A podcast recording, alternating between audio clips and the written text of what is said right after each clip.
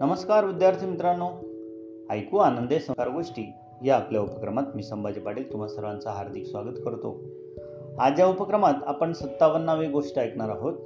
गोष्टीचं नाव आहे आधुनिक आरुणी हॅन्स. आणि ही गोष्ट तुमच्यासाठी लिहिली आहे प्राध्यापक प्रकाश तेरे देसाई यांनी. चला तर मग सुरू करूया. एक होता मुलगा. त्याचे नाव हॅन्स. तो हॉलंडचा रहिवासी होता. हॉलंड हा देश युरोप खंडात आहे. एका अर्थी हा देश भारी नवलपूर्ण आहे कारण तो समुद्र सपाटीच्याही खाली आहे. म्हणून तेथे समुद्राचे पाणी अडवायला भली मोठी भिंत बांधली आहे. आता हॉलंडला समुद्राच्या पाण्याने जलमय होण्याची भीती उरलेली नाही.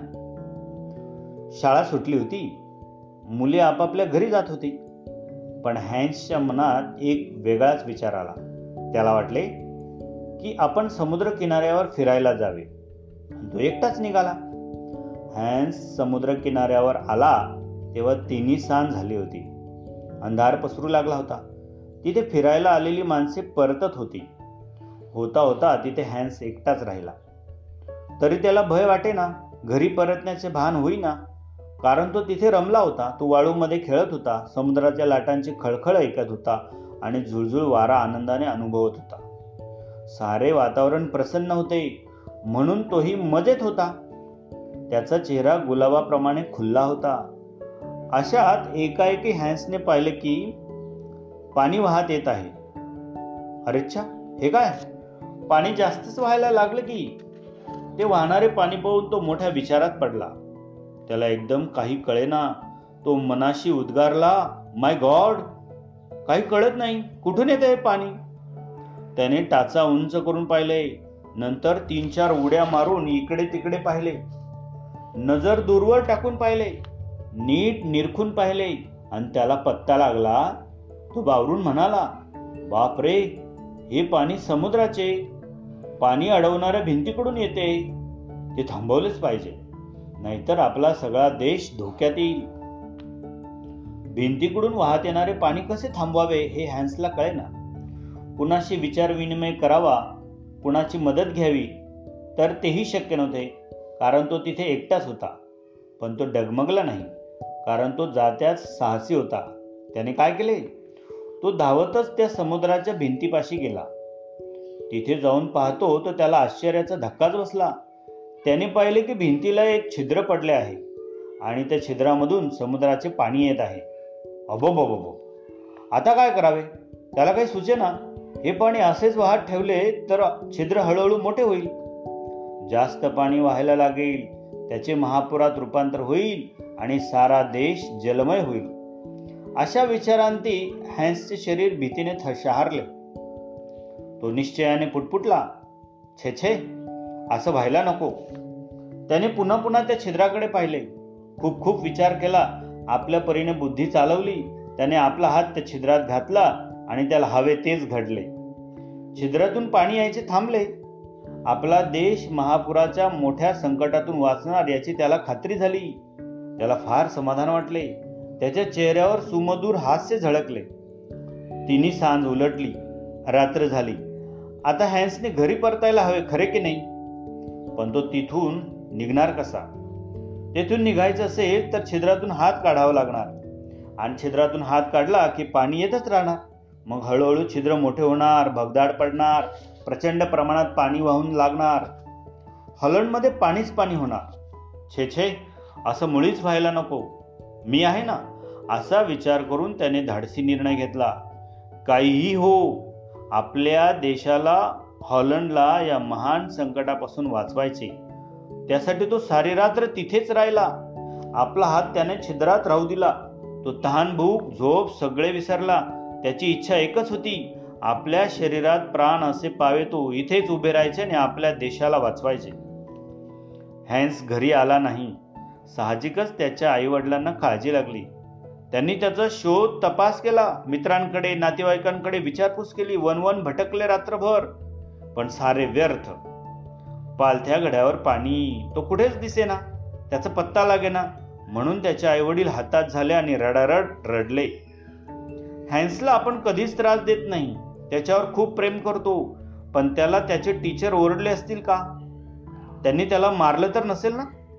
म्हणून तर तो चिडला नसेल आणि घरी परतत नसेल? अशी शंकाही त्यांच्या मनात आली. म्हणून शेवटी त्यांनी पोलिसांत वर्दी दिली. लगेच तपास सुरू झाला पण पोलिसांनाही हॅन्स सापडेना. हा मुलगा गेला कुठे?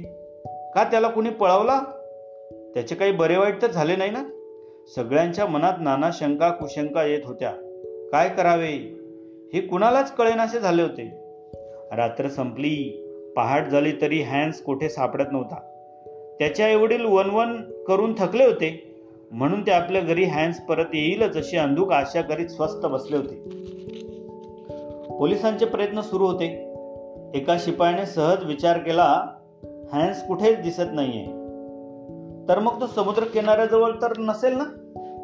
अशा विचारांती तो पोलीस समुद्र किनाऱ्यावर गेला आणि तेथे पोहोचताच आनंदला.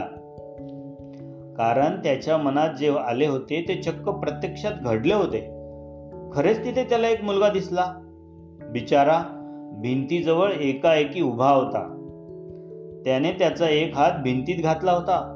त्या शिपायाला काही सारा प्रकार ध्यानात येईना म्हणून त्याने प्रश्न केला. बाळ तुझंच नाव हॅन्स ना? हॅन्सने होकारार्थी मान हलवली. मग शिपायाने पुन्हा प्रश्न केला हॅन्स तू इथे एकटा उभा का आहेस? हॅन्स रात्रभर उपाशी होता झोपला नव्हता. थंडी वाऱ्याचा त्याला त्रासही झाला होता. त्याला ग्लानी आली होती शीन आला होता. त्याला बोलवत नव्हते पण बोलल्याशिवाय चालणारही नव्हते.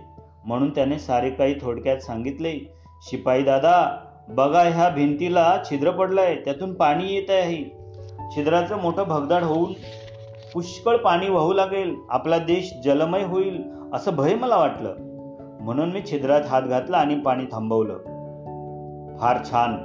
शिपाई उद्गारला आणि मग म्हणाला बाळा आता तू तुझा हात बाहेर काढ. मी लगेच माझा हात आत घालतो. तू घरी जा. तुझे आई बाबा चिंता करीत आहेत. हॅन्सने आपला हात छिद्रातून बाहेर काढला. लगेच शिपायाने आपला हात त्यात घातला. आता हॅन्स आपल्या घरी जायला निघाला. तेव्हा शिपाई म्हणाला झाली गोष्ट पोलीस चौकीवर लगेच कळवायला तुझ्या आईबाबांना सांग. म्हणजे सारी उपाययोजना सुरू होईल. हो. अवश्य. असे म्हणून हॅन्स चालू लागला. पण तो इतका थकला होता झोपेला आला होता की त्याला चालणेही कठीण होते. तो कसाबसाच चालत होता. नव्हे चालण्याचा प्रयत्न करीत होता. हा प्रयत्न काही विशेष सफल झाला नाही. एक मिनिटातच तो मटकन खाली बसला. त्याने आपले हातपाय पसरले डोळे मिटले आणि तो झोपला. हे सारे त्या शिपायाने पाहिले. आता काय करावे? ते त्याला कळे ना हॅन्सच्या मदतीला धावायचे आणि भिंतीच्या छिद्रातून आपल्याला हात काढून घ्यायचा. तसे नाहीच करायचे. असे मनाशी ठरवून त्याने दुसरा उपाय योजला. तो म्हणजे हॅन्सला जागे करायचे. म्हणून त्या ओरडून पाहिले. हॅन्स? ए हॅन्स हॅन्स! पंछे हाकेचा परिणाम मुळीच झाला नाही. हॅन्स निश्चित पडून राहिला होता. त्याशी पायाला काळजी वाटू लागली. हा बाका प्रसंग ओढवलाय तो हॅन्सच्या घरी कसं कळवणार? पोलीस चौकीवर कसं कळवणार? अशा संभ्रमात काही वेळ गेला. सकाळ झाली.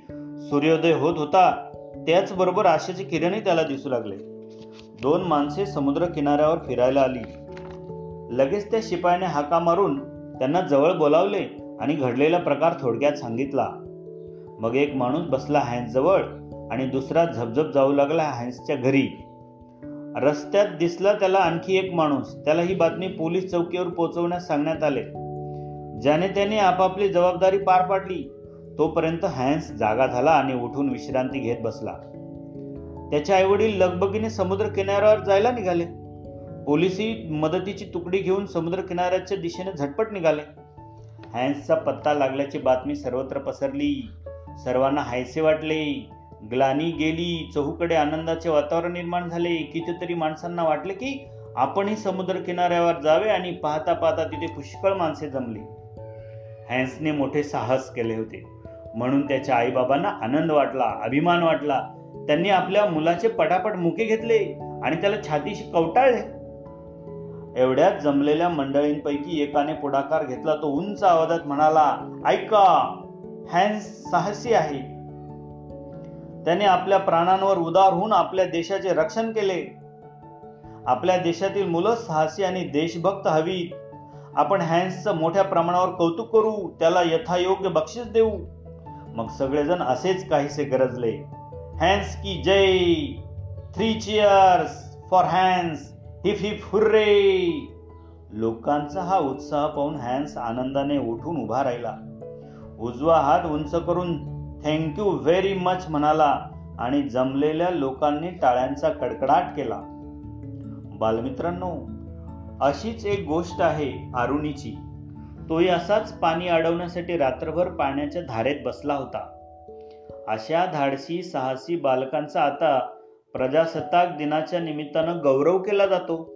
हे माहिती आहे ना तुम्हाला? हत्तीवरून मिरवणूक काढली जाते. तुम्ही व्हा असेच धाडशी आरुणी आणि हॅन्स सारखे. आजची गोष्ट तुम्हाला आवडली ना? अशा छान छान गोष्टी ऐकण्यासाठी भेटूया. तोपर्यंत नमस्कार.